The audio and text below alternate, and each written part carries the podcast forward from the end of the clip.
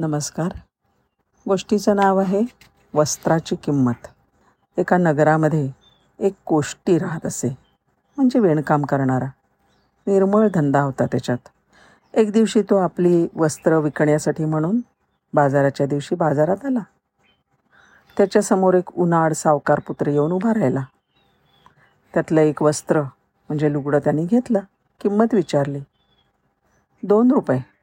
ऐकल्याबरोबर त्या मुलानी ते वस्त्र मधोमध टरकावलं आणि ते अर्धोक जे होतं ते वल्लूवरापुढे धरलं आणि विचारलं ह्याची काय किंमत? एक रुपया. त्यांनी त्याचे आणखीन दोन तुकडे केले. पन्नास पैसे.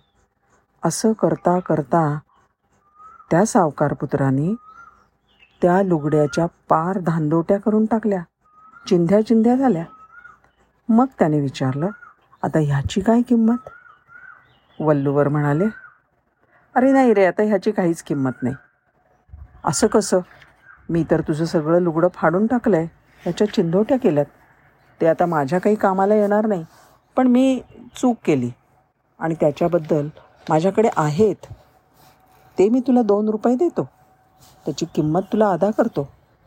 त्यावेळेला वल्लूवर हसला आणि अतिशय विलक्षण मौस्वरामध्ये तो म्हणाला म्हणणं तुझं खरं आहे रे बाळा.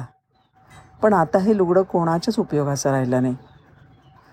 तू दोन रुपये दिल्याने आणि मी घेतल्याने झालेलं नुकसान कसं काय भरून येईल?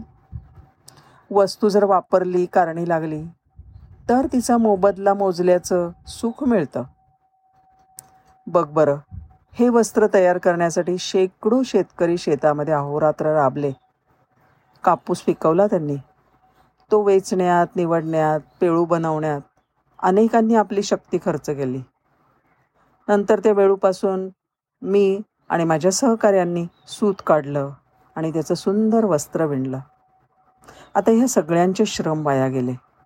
सांग बरं त्या दोन रुपयांनी हे श्रम कसे भरून निघणार? ती साडी जर कुण्या कुणी नेसली असती कोणाच्या लाजेवर तिने पांघरून घातलं असतं तरच त्याचे किंमत अदा झाली असती. वल्लुवरांचं ते शांत बोलणं ऐकून सावकार पुत्राचं हृदय हल्लं. त्याचा कंठ रुद्ध झाला. डोळ्यातनं अश्रू यायला लागले. आणि तो म्हणला मी चुकलो. त्यावर वल्लुवरांनी त्याला उठवलं आणि म्हणले मुला तू शहाणा आहेस. अरे वस्त्र फाटलं तर दुसरं बनवता येतं. पण आयुष्य एकदा बर्बाद झालं तर ते पुन्हा मिळत नाही. आता पुन्हा असं वेडेपणा तू कधीच करणार नाही. मुलगा मान खाली घालून घरी गेला आणि दुसऱ्या दिवशी वडिलांना घेऊन वल्लुवरांचं घर शोधून त्यांच्याकडे आले. दोघांचं स्वागत वल्लुवरांनी केलं. आणि म्हणाले मी काय करू? त्यावेळेला सावकार म्हणाले काल तुम्ही या माझ्या मुलाला सदुपदेश केलात आणि त्याला सन्मार्गाला वाढ लावलं म्हणून मी तुमचे आभार मानायला आलो आहे ह्यापुढे माझी अशी विनंती आहे की त्याला आपण रोजच काही चांगल्या गोष्टींचे धडे द्यावे. आणि सावकाराची ही विनंती वल्लुवरांनी आनंदाने मान्य केली. दुसऱ्या दिवशीपासनं. त्या मुलाला नानाविध उपमा आणि दृष्टांतांनी वल्लूवर वेगळ्या वेगळ्या गोष्टी समजावून द्यायला लागले.